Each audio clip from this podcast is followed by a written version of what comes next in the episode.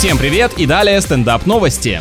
Любитель пиццы изобрел новый рецепт приготовления этого традиционного итальянского блюда. За основу в нем берется вафельный рожок для мороженого, который заполняют начинкой и запекают до хрустящей корочки. Гениально! В такой вариации точно не будет никаких бортов и не нужно выбирать толщину теста. Уникальное лакомство вызывает неоднозначные реакции в сети. Одни хотят попробовать, другие считают, что содержимое стаканчика получится слишком горячим и его невозможно будет есть. А по мне, эта новинка точно может составить конкуренцию королеве стритфуда вездесущей шаверме.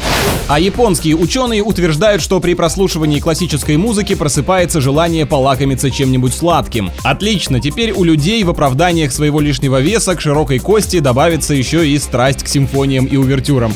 На этом пока все. С вами был Андрей Фролов. Еще больше новостей на нашем официальном сайте energyfm.ru.